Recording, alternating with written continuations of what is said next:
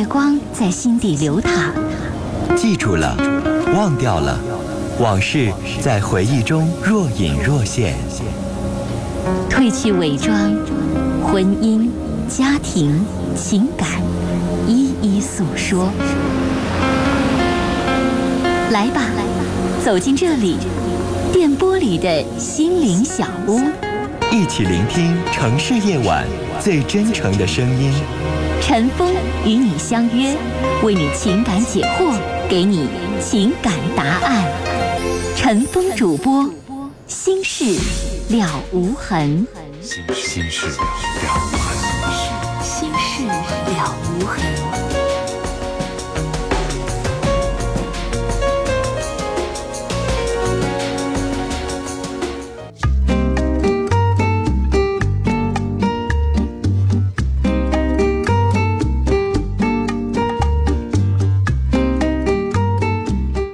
听众朋友，欢迎您收听《心事了无痕》节目，我是陈凤，导播呢是佳龙。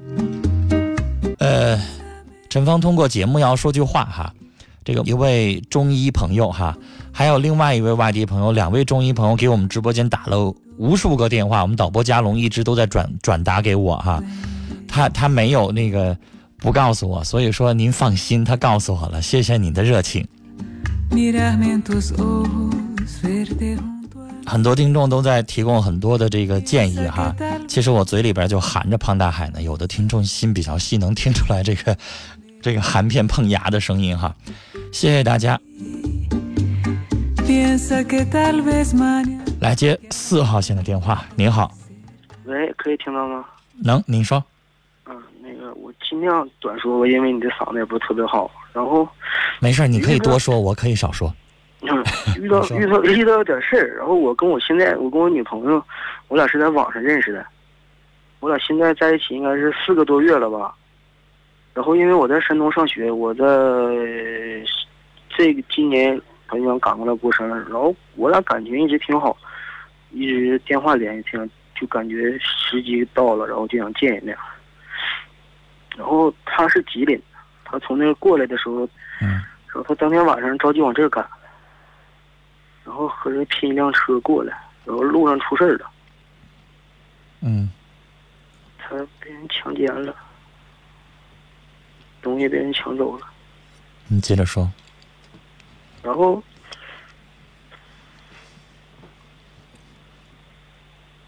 然后他就一直想跟我分手了，就开始。这事儿是他主动跟你说的吗？他主动跟我说的。东西都被人抢走了，后来他怎么回来的？他是被他的一个同事从那地方接过来的。就是电话还还在。对。啊，然后呢？然后他回去了。我因为一些确实一些自己的条件或者一些事情走不开。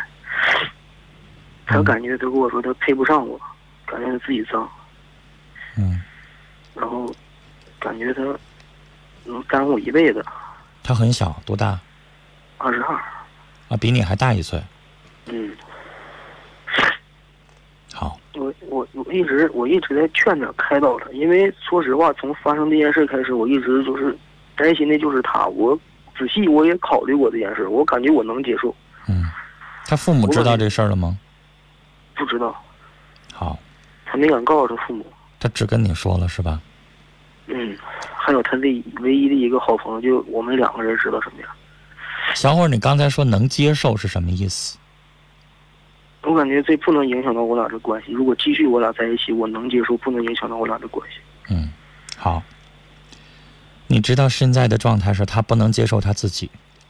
我知道他想不开，我一直在试着开导他，我做了好多好多努力，我已经尽尽倾尽的全力去这么做。因为我俩虽说是网上在认识的。文哥，但是我想刚才导播已经跟你说了，他今天他又来了，以这个月十一号过完年之后来。现在我俩在一起，就是我俩一个床头一个床尾，他在听你的节目。我以前我俩就是他上班嘛，然后他下班非常晚，他在他一个干妈的店里干活，嗯，然后天天晚上十二点才能下班，我每天就等他的电话，不知道。但小伙儿，我想跟你说啊，当一个人受到了重大的人生的刺激的时候。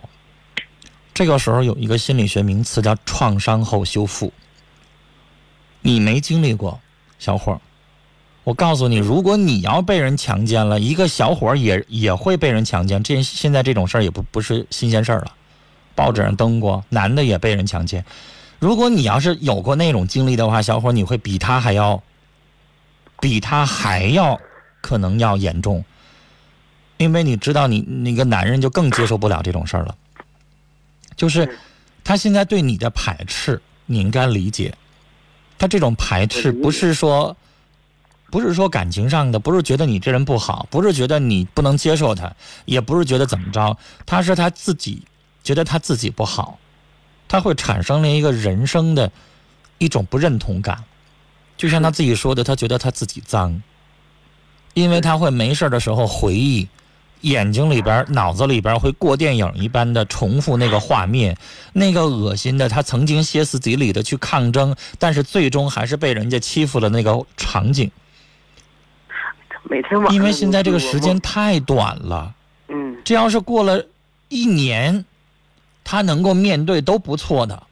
我想说，你女朋友是一个坚强的女孩这换作是是别人的话，还不一定怎么着了呢。没准工作都辞了，成天在家里边以泪洗面，成天就不出屋了呢。这都是有可能的。你女朋友已经非常的坚强了，小伙儿，她现在需要的是一个。能够起到心理咨询师或者心理医生作用的一个女性，还不能是男咨询师。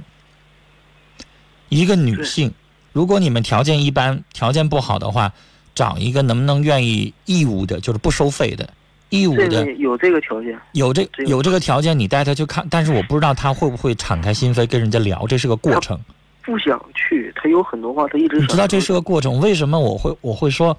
我我刚才说，如果没有条件找一个学心理学的一个女孩儿，愿意去帮助她也行，而且不见面的那种，在网上跟她聊也行。原因是什么？这个时候他需要一个懂心理学的人帮助他在心理上有一个创伤后的修复。你说的话对他造成不了他心理上的那种援助，明白吗？你能给他的就是安慰，我还爱你，你别介意。你你能说的就是这些。我不会介意的，我还会爱你的，我不会离开你的。你不脏，你不怎么，你能说的就是这些，你说不出来花样，是吧？我我现在不知道我怎么能让用用我自己的行动去让他去。我告诉你，你不用说什么，你说多了没用，他听不进去。我说了，他现在否定的不是你，否定的是他自己。我知道。这个时候你说什么都没用，你说多了也没用。你需要做的就是天天陪着他就行了。让他能够有一种安全感就行了，而且发生了这种事儿，我认为，你可能也会自责，你为什么就没接他？为什么就发生了这样的事儿？以后他下班那么晚，你得天天去接他，保证他的安全，是吧？这是你作为一个男朋友的义务。然后接下来的问题需要有一个懂一点心理学的人去帮助他。我想告诉你，你在他身边跟他说一个礼拜，说一个月。不如心理医生能够慢慢的给他实行一次催眠，然后让他舒舒服服的能够进入到深层次的睡眠睡一觉。我告诉你，那比你说一个月好使，明白吗？明白。原因是他现在整个的人的情绪像那种受惊了的、受到伤害的那种小动物。比如说，我给你举个例子啊。你看到街上有一流浪猫或者流浪狗，尾巴尾巴被人剪掉了。你认为你跟他说多少话，说做什么多少事有用吗？没用，因为他受到了巨大的创伤。他碰到人的时候他就害怕，他需要时间去疗伤。他如果可以放下所有的伪装，放下所有的那种害怕、焦虑，对人的那种恐惧。你知道一个小动物受伤了之后，就一个人抱着膀子缩缩到一个墙角里边，自己一个人在那舔自己的伤口啊。当他放下了所有的防备，他可以信任，非常非常的信任对方，然后舒舒服服的睡一觉的时候，比你说多少东西都有用。看过电影《无间道》吧？看过。那个梁朝伟去找对方是谁？陈慧琳演的吧？去做那个心理辅导的时候，你发现了吗？他什么都不说，他什么也没有问。但是梁朝伟在在什么阵营当中，他都是战战兢兢的，他都要时刻防备自己的，是吧？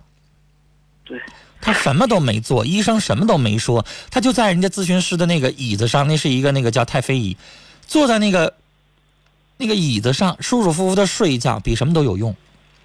因为那一刻，至少那一觉，他是完全放松的，他不需要防备任何人。那叫催眠。嗯，他需要一些东西，你可以去现在上网上去去了解了解我刚才说的创伤之后的心理修复，你去了解了解，学点一些心理手法，帮助帮助他。需要你去做什么样的方式？因为创伤修复有好多种，我现在不给你介绍那些条文没用，你去了解了解。作为他的亲人，作为受到了创伤的这样的亲人，应该做点什么去安慰他？需要给他营造一个什么样的环境？他的情绪如何调节？然后你要观察一下他的整个的情绪是否是正常的。我倒觉得你的女朋友是坚强的，她能跟你说这些话都是正常的。你比如说，我们都知道非常可怕的那一次地震之后，有很多的心理学家去了这个现场，去做心理创伤的修复的援助。有很多孩子是没有办法睡着的，他陷入了深度的失眠。原因是他经历了那么可怕的事情。这些东西，你看看你的女朋友她有没有有没有失眠？有没有有没有睡睡觉的时候，都是噩梦吓醒，然后给他哄睡着，哄睡着之后他再睡。这就是正常的反应，就是他有没有做经常做梦，然后经常做噩梦，有没有说一些梦话，进入那个梦境的那种可怕的那种梦话？然后如果有这种情况的话，而且你发现了这一个月都没有好转的话，他得服用一点点的药物了，帮助他进入深层次的睡眠。他老是这样浅层次的不行，明白吗？他的大脑没有进行睡眠当中的这个休息，没有进行到。他睡觉，他脑子大脑皮层还在活动，那不行，那不行。时间长了之后，他会容易产生一些更严重的后遗症，比如说这么年轻的女孩，慢慢会产生了严重的顽固性的神经衰弱，然后就会产生习惯性的失眠，然后经常的这个多梦，导致他白天之后就会情绪烦躁，记忆力减退，反应迟钝。严重了之后有抑郁症了，他以后工作都会有问题。你要观察，他自己可能意识不到，情绪上的反应，然后他整个人做事儿的反应、说话的反应、第二天的精神状态的反应，需不需要用药？有没有那么严重？这要分个体差异啊。有的严重会像我说的那样，不严重可能不会。可是陈峰哥，我现在就他比较排斥这些。我曾经想着去找心理医生，去服用一些药，都排斥的，非常的排斥。你先了解这个治疗的过程吧，然后慢慢的渗透给他，告诉他，他可能害怕的是跟心理医生再重新讲一遍那个过程。对对对，但是心理医生可能不会问那个过程。知道了发生这个事儿之后，人家的治疗的方法，他要了解了之后，他可能就不排斥了。谁说心理医生非得问那个细节了？人家要做的是让他能够忘记那个细节。如果不问那个细节，他还排斥吗？是吧？对。啊，不要让他排斥，而且有一些药物是他现在需要的。比如说，你应该带他上精神科去给开一瓶安定，晚上他经常做梦的时候，让他吃吃一片安定，能够让他好一点，但是不能长期吃啊，嗯，明白吧？这些话呢，我简单的跟你说了一下，这些话可能需要当面的去问诊的时候去去聊，可能需要一个心理医生给他开处方的那种，啊。不多聊了，聊了已经很长时间。然后呢，过一段时间，再过半个月、一个月，如果你发现症状没有减轻，你可以再给我打电话，好吗？先跟你聊到这儿，上网上去找一找这种情况的修复，后续需要进行的一些措施啊。聊到这儿，再见。好，这里是《心事了无痕》节目，欢迎您继续来收听，我是陈峰。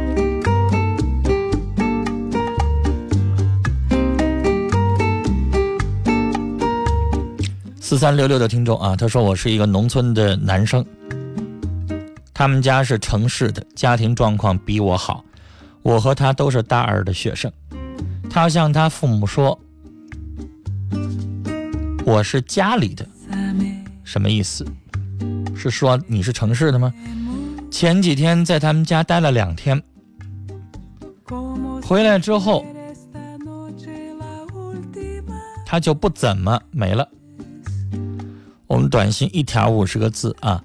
如果您第一次参与，了解一下规则，就是您的短信到这为止没了，您得把它补充完整，分成几条发送，一条五十个字，而且别查，去掉标点符号，可能就不能超过四十个字了。把它分成几条补充完整。三幺二六的听众说，总有男生给我女朋友发短信，我总因为这个和他吵。他说没什么，只是普通的朋友，但我心里边还是不舒服，总怕他离开我，我该怎么办呢？如果你女朋友漂亮、吸引人，有异性去追求她，这也很正常。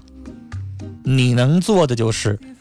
增强你的魅力，增强你的自信，对你女朋友更好，让那些人能够慢慢的远走，让你女朋友更依赖你。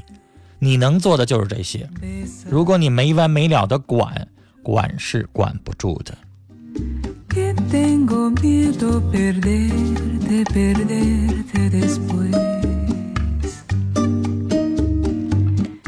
七四七五的听众发了这么一条感慨，说：“虽然现在是经济社会，人就不能以情为主吗？钱财做摆事，人人为他忙，为他忙。人生一世，谁陪伴？我心真情金不换。”见过钱的人会有您这种看透事情、看透事态的这种感慨，可能不会再把赚钱作为第一位。但是有些人还没赚到过钱。没见过钱，他还是会追求的。看透不是每个人都能做到的。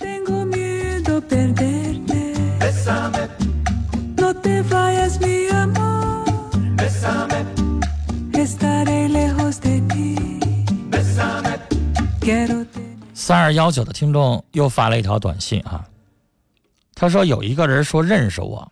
然后什么什么的，我看了一下您描述他这个情况，我不认识，这是打着我的旗号招摇撞骗，我不认识你说的这个人。七七二七的听众说我是男的，一个好哥们儿，平时走的挺近的，今天突然说喜欢我，我该怎么办呢？我是正常人。你的意思说你是异性恋者？啊，你不是同性恋者，突然他跟你提这个，你不知道咋办了，是吧？跟他说清楚，如果你不介意的话，就是哥们儿照做。至于性取向方面，告诉他找别的人去，咱不是同性恋者。如果你介意的话，朋友都不做，也没什么不可以的。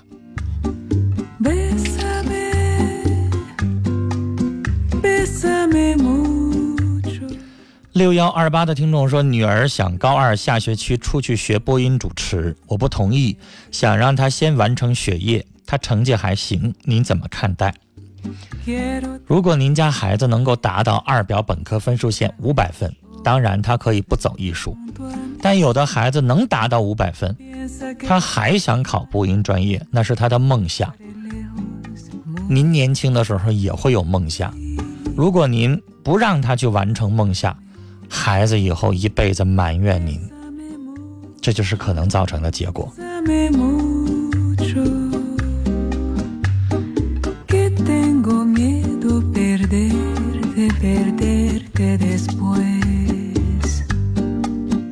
七七三四的听众啊，您提的那个节目早已经没有了，您提的那位主持人现在在主持新闻节目，我这么回答可以吗？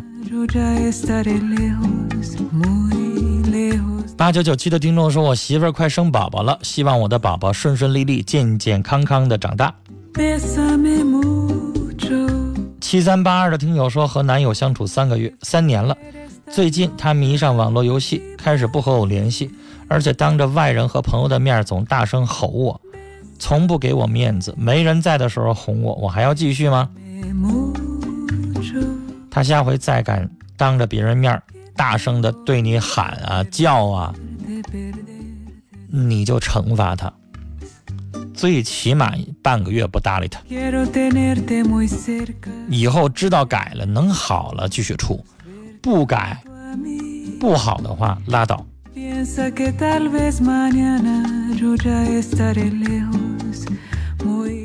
五八六七的听众说：“我有一朋友脸上有红血丝，红红的，同学总笑话他，怎么能让他有一些信心？用什么化妆品或者药能去除呢？”去上皮肤科去查一下，看看他这属于什么情况，是胎记呀还是什么？即使是去整容去做掉的话，也得去正规的医院。看看他是哪一种情况，医生会给建议。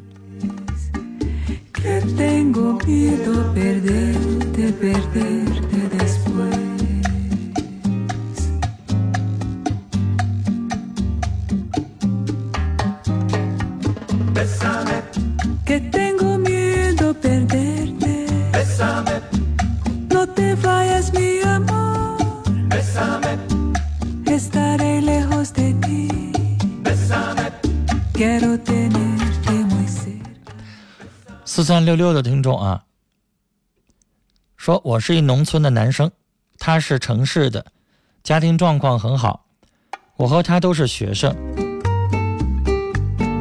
前几天在他在他家待了两天之后，回来之后他就不怎么接我电话，这是他补充的。刚才陈峰说的短信没发完整，我给他打电话总说忙，接上我的电话没说几句就挂了，不是有事就说想睡觉。问他给谁打了电话，他就说没打。我想知道，他也不告诉我。我到底想知道他是心里边是怎么想的。小伙，这种情况你能看出来，这女的已经对你开始烦了、厌倦了，不愿意搭理你，不愿意跟你说话了。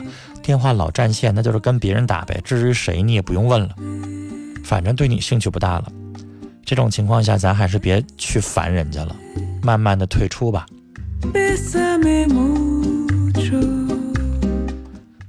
二五九四的听众说：“我今年二十二岁，去年一年我一直在被安排相亲，整整相了十个，一个都没成，很苦恼。我该继续吗？”你才二十二，你爸妈着什么急呀？我不知道你是男的是女的。男孩这个年纪太小，不能着急；女孩也不能着急啊。而且安排相亲这频率也太快了，你能应付得来吗？平均一个月一个，怎么也得一个人，你得谈个三个月、半年，你才能有有一个深入的了解。一个月一过，那不走马观花一样，要我也心乱了。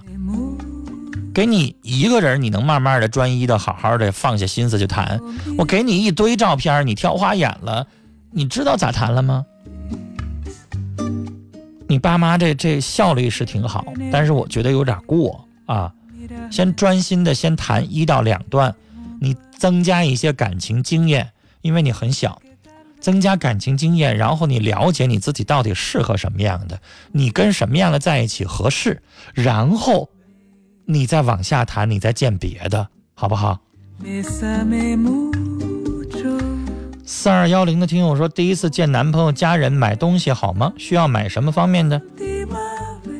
当然得买东西啊，哪能第一次见人家父母空手去啊？如果要是过节，带点实惠的东西就行。不过节的话，打听打听人家父母的这个意愿。但是我想告诉你，买点实惠的东西都不错，肯定不会犯错。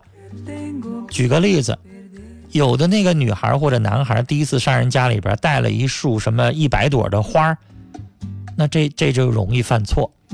或者送人家妈妈礼物，送人家价值七八百块钱的香水这也容易让人念叨，明白吗？但如果你买一扇排骨拿过去，估计一般情况下都不会让人家挑理。